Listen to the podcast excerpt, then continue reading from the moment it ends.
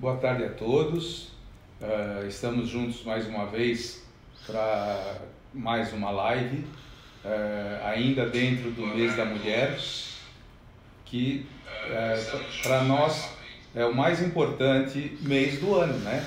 Porque a mulher é a nossa fonte de trabalho, é o nosso objetivo de, de desempenho e toda a nossa atividade gira em torno principalmente da mulher. É claro que a reprodução humana abrange tanto o homem quanto a mulher, mas o tratamento é sempre feito na mulher.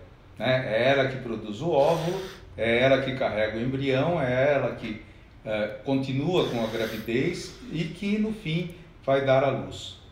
É, nesse momento existe um tema em relação ao coronavírus que é o tema que está ocupando a mente é, de todo mundo, muita curiosidade, só se fala nisso, em isolamento, é, nos problemas secundários que ele traz, enfim. E muitas são as perguntas. Então, hoje, por acaso, uma paciente perguntou uh, se tinha algum problema uh, a grávida se contaminar com o coronavírus. Ninguém sabe. Né? Na verdade, o coronavírus uh, ele age como se fosse uma gripe né? uma gripe talvez um pouco mais forte e que leva a complicações respiratórias. Então, é claro que na grávida, essas complicações respiratórias uh, vão ser mais graves do que num paciente não grávida. Então, a gente tem que tomar todos os cuidados, e os cuidados todo mundo sabe uh, quais são, para que uh, a gente dificulte ao máximo essa possibilidade de contaminação, principalmente durante a gravidez. Então hoje nós vamos continuar falando uh, sobre a criopreservação de óvulos, o congelamento de óvulos, a preservação da fertilidade e como nós devemos nos preocupar uh, em relação a isso. Então me perguntaram agora há pouco, inclusive, por que, que a, as mulheres não congelavam seus óvulos aos 22, 23, 24 anos, que é o período onde nós vamos ter melhor sucesso uh, quando formos fazer o tratamento em reprodução humana, fertilizar esses óvulos, obtenção de gravidez. É que a, mulher com essa idade, ela não tem a consciência ainda de que uh, seria interessante preservar a fertilidade. E eu, como médico, uh, também acho que é uma idade muito precoce para isso. Né? Então, eu acho que a idade ideal, a idade ideal, uh, a idade mais próxima dos 30 anos, é, é a idade onde o congelamento de óvulo vai trazer mais benefício para essa mulher, porque ela já vai estar com a vida dela direcionada, já sabe o que ela vai fazer em relação uh, à sua carreira, a sua carreira e se vai casar, se não vai casar, enfim, a vida dela vai estar mais organizada, tá? E o congelamento de óvulos vai ser muito mais útil nessa idade do que numa menina de 22, 23 anos que provavelmente não vai usar esses óvulos, porque no fim ela acaba casando, acaba engravidando naturalmente. Então agora estou aberto para as perguntas, vocês podem começar a fazer, por favor. Doutor, já temos uma pergunta aqui da internauta, Sandra, perguntando: Como eu sei que sou fértil? Então, Sandra, você não sabe enquanto você não tentar a, a gravidez com um determinado parceiro. Porque, na verdade, nós não determinamos a, a mulher é infértil ou o homem é infértil. É sempre um casal. Tá? Então, um homem pode ter um problema tão sério no sêmen que impeça a obtenção da gravidez. E a mulher também, ela pode ter uma obstrução de trompa que também vai impedir a gravidez. Mas não são os únicos motivos. Os motivos são vários. Então, normalmente, por isso é que se espera pelo menos um ano tá? Uh, e que o casal tenha atividade sexual durante esse ano. E só depois disso é que nós vamos nos preocupar em fazer um diagnóstico caso a gravidez não tenha ocorrido nesse tempo. A Solange, o doutor está perguntando, pílula anticoncepcional deixa a gente infértil? Não. A pílula anticoncepcional vai impedir a gravidez durante a utilização dela. No momento em que você interrompe a pílula, ela deixa de fazer efeito e você vai passar a ovular novamente e, consequentemente, vai poder engravidar. Existem algumas mulheres, inclusive, que esquecem de tomar a pílula um dia, dois dias e têm um escape que engravidam mesmo com a pílula.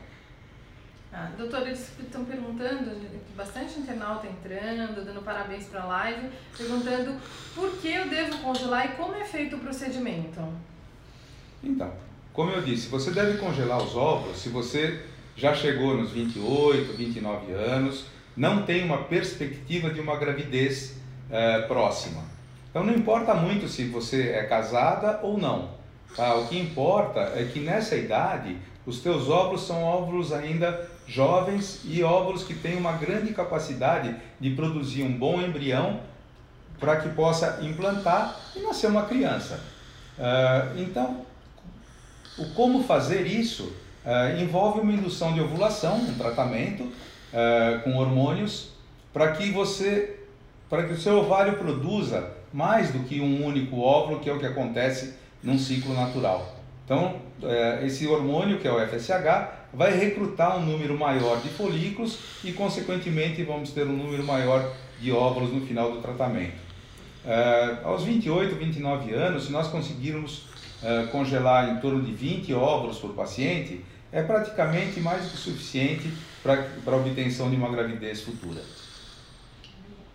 Ah, estão agradecendo a resposta. A Lúcia está perguntando: existe algum alimento para melhorar a fertilidade? Uh, hoje em dia está muito na moda, né? Uh, essa alimentação uh, e, e, saúde. então existem várias linhas, macrobiótico, vegano, enfim. todo mundo acha que aquela determinada linha é melhor do que a outra para alguns, alguns procedimentos na vida. Eu acho que uma vida saudável, e a vida saudável não é simplesmente é, durante o tratamento de uma infertilidade é realmente um projeto de vida, tá? Claro que vai melhorar. Então, um, uma mulher que fuma, que bebe e que é, come muita gordura, enfim, tem uma alimentação é, bastante pesada, vai ter um, um, uma incidência ou uma resposta nesse ovário que vai ser pior do que aquela que tem uma vida mais saudável, mais uh, direcionada, mais consciente. Doutor, uma pergunta aqui. É, não, não, dá para ver o nome, mas assim, olá, engravidei aos meus 15 anos de idade, perdi é, com 4 meses de gestação e depois de 5 anos tentei novamente. Perdi também com 4 meses. Nunca fiz nenhum tratamento. É, eu ainda posso engravidar? Quando poderia engravidar novamente? Então, uh, você pode, você já engravidou duas vezes, Uh, se você teve uma perda recente, o ideal é esperar pelo menos dois, três ciclos antes de tentar uma nova gravidez. Mas eu acredito que você possa sim engravidar. Tá? A perda que você teve provavelmente uh, não vai se repetir numa próxima gravidez. Teve um professor meu, inclusive, na, na faculdade, que ele dizia que o médico que melhor tratava as pacientes com abortamento habitual era o que atendia a paciente após o terceiro aborto, porque aí ela ia engravidar, ia implantar e essa criança ia nascer. Esse mês é o mês, né, o março amarelo da endometriose. Tem uma pergunta aqui. Eu tenho endometriose, descobri agora, eu posso engravidar? A endometriose uh, tem uma incidência muito alta uh, nas mulheres. E com os exames de ultrassonografia, principalmente, começou a se descobrir muita endometriose. Então a endometriose ela pode ou não uh, dificultar uma gravidez. Ela vai dificultar uma gravidez se ela incidir, por exemplo, sobre as trompas, causando obstrução tubária, aderência peritubária, uh, ou sobre os, os ovários, uh, onde se formam endometriomas, que são cistos uh, com um conteúdo escuro e que vão lesando o parênquima ovariano, diminuindo a capacidade de formação de óvulos, vamos dizer. Então, nesses casos, sim, eh, ela pode dificultar a gravidez. Agora, aquela endometriose leve, que é um achado de exame, dificilmente vai dificultar a gravidez porque não tem maiores uh, consequências. Outra pergunta de endometriose. Tem endometriose, posso congelar os óvulos? Pode sim, não tem nada a ver uma coisa com a outra. Inclusive, eu acho que é uma das indicações para congelamento de óvulos. Porque a endometriose dificilmente ela é tratável até a cura. Nós conseguimos controlar o desenvolvimento da endometriose até certo ponto, mas é uma doença contínua. Né? Não, vai, não vai curar nunca, por mais que se opere, por mais que se retire tecido. O que nós conseguimos realmente é melhorar um pouco, tanto com tratamento clínico quanto com tratamento cirúrgico. Então, se você tem um diagnóstico de endometriose, é o ideal é que você congele seus óvulos se você não pretende engravidar uh, tão logo. Aí, aqui uma pergunta sobre congelamento, doutor. É, o congelamento tem prazo de validade? Os óvulos têm prazo de validade? Não, não tem. Uh, os óvulos, uma vez congelados, teoricamente, eles podem permanecer congelados indefinidamente, né? porque o, a temperatura do nitrogênio líquido é muito próximo do zero absoluto. Então, tudo que está nessa temperatura vai se manter do mesmo jeito, no mesmo segundo em que foi congelado, ele não envelhece. Doutor, é, ainda sobre congelamento, é um tema que tem bastante pergunta. Posso ter relação sexual durante os dias do congelamento ou das técnicas de reprodução humana? Então, você pode ter relação uh, dependendo do, do nível de, de estimulação do teu ovário. O ovário é um órgão muito leve, ele pesa 4, 5 gramas. Com a estimulação, com o desenvolvimento dos folículos, ele passa a pesar 50, 60, 80, 100 gramas, dependendo do número de folículos recrutados. Então, eh, à medida que vai se aproximando o momento da punção para a coleta desses óvulos, o ovário vai ficando mais pesado. Então, a relação sexual começa a ficar muito desconfortável, começa a ficar dolorida, existe o risco desse ovário uh, torcer, ele gira sobre o próprio eixo e torce, e isso dá um abdômen agudo, uma cirurgia de urgência, podendo chegar inclusive na perda do ovário. Então, o ideal é que se uh, abstenha de atividade sexual após o sétimo, oitavo dia de, de indução de ovulação. Doutora Anitta Leal aqui é, fez uma pergunta, é mais técnica. Quando se tem uma TC, TEC, né, implantação, implantação mais beta abaixo do esperado, repetir D2 e regrediu para a próxima tentativa, olhar embrião ou endométrio? Eu não entendi direito a pergunta, mas eu vou tentar uh, sintetizar. Uh, se eu entendi, é, beta baixo, foi um beta baixo após uma transferência de embrião no segundo dia. É isso? Deve é, ser isso. Deve ser dois, isso, né? provavelmente. É. é. o beta baixo nunca é bom, lógico. O primeiro beta, quando nós fazemos é, no décimo dia com uma transferência de blastocisto, ele tem que dar acima de 80 para que a gente espere um bom prognóstico. Abaixo disso, realmente é, o prognóstico pode ser ruim, porque a tendência vai ser ele declinar e não subir. Então, a cada 48 horas, o beta tem que dobrar. Então, se você faz um primeiro beta e você teve 100, o segundo, 48 horas depois, tem que ser 200 ou mais. Tá? Se for 150, é uma gravidez que não está se desenvolvendo bem. Então, é aí que você tem que se basear. Agora, nos ciclos seguintes, cada ciclo é diferente do outro. Não é porque não deu certo num ciclo que no ciclo seguinte também não vai dar. Tá? Então você deve continuar tentando sim. Doutor, a, a Vera tem 40 anos e ela quer saber o que, que é ovo doação compartilhada. A ovodoação compartilhada é, é simplesmente é, uma forma de conseguir óvulos para fazer a doação. Então é uma mulher mais jovem que precisa de um tratamento de reprodução humana para engravidar ou que queira congelar seus óvulos.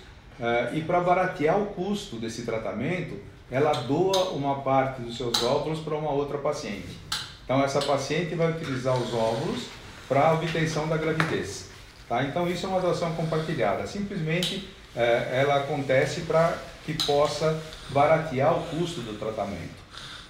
Ainda sobre idade avançada, quais são os cuidados a serem tomados pela mulher que deseja engravidar, mas já acima dos 40 anos? Então, acima dos 40 anos vai depender muito da reserva ovariana que ela tenha. Tá? Se ela tem 40 anos, mas ainda tem uma boa reserva ovariana, e isso a gente consegue ver através de, de exames complementares como a ultrassonografia, a dosagem do hormônio antimileriano, Uh, então ela vai ter uma chance melhor de gravidez do que aquela que tem poucos óvulos. Então, uma mulher com 40 anos que produza 10, 15 óvulos vai ter uma chance de gravidez muito maior do que aquela que tem dois ou três óvulos só. Uh, o que nós fazemos em, em situações assim é um, é um, juntar óvulos, ok? Então, ao invés de um ciclo de indução, fazemos dois, três, quatro ciclos às vezes, para termos um número final de óvulos bom, uh, e um número bom é oito, nove óvulos, tá? aí sim fertilizamos todos eles, tá? e após essa fertilização vamos determinar qual embrião vai ser transferido para essa paciente. Então, às vezes, tem dois, três embriões bons, então é isso que vai uh, ser utilizado para conseguir a gravidez. E tanto faz transferir os três de uma vez, como transferir um por vez, que uh, o resultado final de gravidez é exatamente o mesmo. Doutor, o senhor já falou sobre coronavírus, mas agora entrou a Juliana, ela está perguntando: a paciente deve esperar até o início dos, né, esse início de surto do coronas em São Paulo para fazer a transferência dos embriões? É uma pergunta difícil, né? Quer dizer, é, a gente não sabe exatamente o que vai acontecer. Nós temos a experiência de outros países, é, a China, onde tudo começou, parece que o surto já está indo embora. Né? A Itália, de repente, explodiu é, num número de casos enorme, diferente da, do resto da Europa, onde os casos é, acontecem, mas é, de uma forma muito menos intensa do que na Itália. E no Brasil, nós temos um número de casos ainda muito pequenos. Então eu acho que nós não devemos esperar absolutamente nada para fazer alguma coisa. Simplesmente tomar os cuidados necessários, vai de evitar uh, participar de, de multidões, uh, lavar as mãos, uh, não ter contato direto com alguém que esteja com gripe, com tosse, enfim, são cuidados gerais que vão prevenir bastante o coronavírus. Doutor, é, sobre preservação né, da fertilidade, eu tenho 35 anos. Todas as gestações, é, gestações a partir dessa idade são consideradas de risco e, e há muitas chances de gerar após os 40 anos? Bom, você tem 35 anos. Aos 35 anos, a tua chance de gravidez é bastante alta uh, e o teu embrião não é de risco. Tá? Por exemplo, uh, quando surgiu a biópsia embrionária, nós uh, imaginávamos que iríamos resolver todos os problemas relativos alterações cromossômicas durante a gravidez.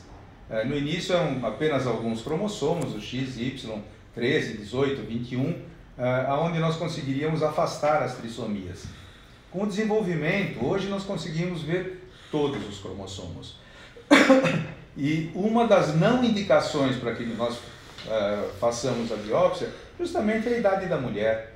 Né? Com, a, com o desenvolvimento da, da idade, quanto maior for a idade da mulher, maiores vão ser as alterações uh, cromossômicas encontradas nos embriões. Então, se nós fizermos biópsia nesses embriões, uh, em, na imensa maioria das vezes nós não vamos ter embriões para transferir. E essa mulher não vai engravidar. E mas por outro lado, a gente sabe que se nós transferirmos esses embriões sem a biópsia, quer dizer, a gente sabe que vai, vão ter algumas alterações. Uh, eles implantam e a probabilidade que a mulher tem de alguma alteração é o mesmo da mulher que não fez o tratamento. Então, mesmo aumentando a incidência de, de trissomia do 21, a síndrome de Down, o que, que acontece? Acontece que o número de nascimentos de crianças com síndrome de Down é muito baixo. Tá? Então, a biópsia realmente não vai estar indicada para todos os casos. Simplesmente quando nós vamos buscar alguma alteração específica. Doutor, aqui, olha, a, não, não dá para ver o nome, mas está Andy Martins, 84, é, falando sobre o preço do tratamento de fertilização, congelamento, que é muito caro, como que ela pode, se existe algum lugar. Então, uh, tratamento gratuito uh, no Hospital das Clínicas eu sei que existe, apesar de ter uma fila imensa, uh, eu acho que congelamento de óvulos ninguém faz. Tá? Todo congelamento de óvulo uh, ele vai ser cobrado em clínica, clínicas privadas. Tanto num caso quanto no outro, num congelamento de óvulos ou num tratamento de fertilização in vitro, uh, o custo com os medicamentos é ao redor de 22, 23 mil reais. Dificilmente vai se conseguir fazer um tratamento por menos do que isso. Existem, lógico, induções que são mais baratas, com medicamentos que nós não utilizamos como rotina. E por quê? Porque o resultado não vai ser um resultado tão bom quanto uh, utilizando uh, medicamentos de primeira linha. Doutor, é, em relação aos, óvulos congelados, posso doá-los para alguém da minha família? O que devo fazer se eu não for usar? Então, a doação de óvulos tem que ser anônima. Você nunca vai poder doar para alguém da tua família. Você vai poder doar simplesmente e a clínica vai resolver para quem. Agora, para sua família, com certeza não. Ah, então a Priscila está perguntando aqui em cima dessa resposta aqui. É, como faz a homofetividade feminina? Existem várias formas de tratamento. Uh, nós atendemos muitos casais uh, homofetivos. Então, normalmente a recomendação é que o tratamento seja uh, feito principalmente na, na parceira mais jovem. Então, se uma tem 35 anos e a outra tem 42, é lógico que nós vamos obter os óvulos lá de 35 anos, que é uma coisa muito mais lógica, e o sêmen normalmente é um sêmen de banco justamente porque tem que ser anônimo. Se ela trouxer alguém e falar, eu quero que esse seja o pai, eh, o tratamento tem que ser feito como se eles fossem um casal. Né? O, o, o doador do sêmen uh, e a doadora do óvulo. Doutor, é, a Priscila está perguntando quais são as doenças femininas que podem trazer infertilidade? Então, principal, as principais doenças da, que trazem infertilidade é, são as que afetam o trajeto do óvulo, isso é, das trompas, a, a apreensão da, do óvulo pela trompa, é, as anovulias, aquelas onde, que impedem a ovulação da mulher, tipo um ovário policístico, é, a idade, né? É, enfim, esses são os principais. E dentre as doenças pélvicas, a infecção pélvica e a endometriose, que é muito importante. Aí uma pergunta, duas perguntas, doutor, que sempre nas nossas lives aparecem. Congelamento de óvulos dói ou engorda? Não, uh, nem dói e nem engorda. Tá? Não dói porque a parte dolorida, vamos dizer, do tratamento é a punção. E nesse momento você vai estar anestesiada. Então não vai sentir absolutamente nada. E não engorda porque uh, o peso dos medicamentos utilizados é, é, irrelevante. Tá? Então, realmente, o que engorda é comida. Né? Então, é a ansiedade que te leva a comer mais, é, o tipo de alimentação que você está fazendo. Agora, o tratamento em si, não, não engorda em absoluto nada. Doutor, é, há diferenças na gravidez de um óvulo fresco e de um óvulo congelado? Não, não tem diferença nenhuma. Uh, a probabilidade da formação de um bom embrião é a mesma, tanto num caso quanto no outro. É, Existem algumas regras para ovo doação, doutor? Existem. Uh, na paciente que está doando, uh, ela tem que ter um histórico familiar onde não existam alterações genéticas na família, ela tem que ser jovem, tem que ser, ter abaixo de 35 anos e tem que consentir, obviamente, na doação de seus óvulos. Uh, na receptora, na receptora, o anonimato na ovudoação, ela tem que receber óvulos de alguém que ela não conhece, não tem ideia de quem seja, tá? Uh, ela vai se submeter a um preparo endometrial para receber esses óvulos. Uh, basicamente isso, não existem regras assim tão profundas ou, ou, não existe nada tão complicado em se fazer uma ovo doação. Acho que dá tempo para mais uma pergunta, viu, doutor? É, a gente, é, aqui, a Renata quer saber sobre fertilização in vitro. Assim? Tudo sobre fertilização in vitro? É, fertilização in vitro é, é, um tratamento até que bastante recente, né? É, que se desenvolveu muito e que envolve, como eu disse, envolve o casal, uh, envolve uma indução de ovulação, um controle dessa indução de ovulação.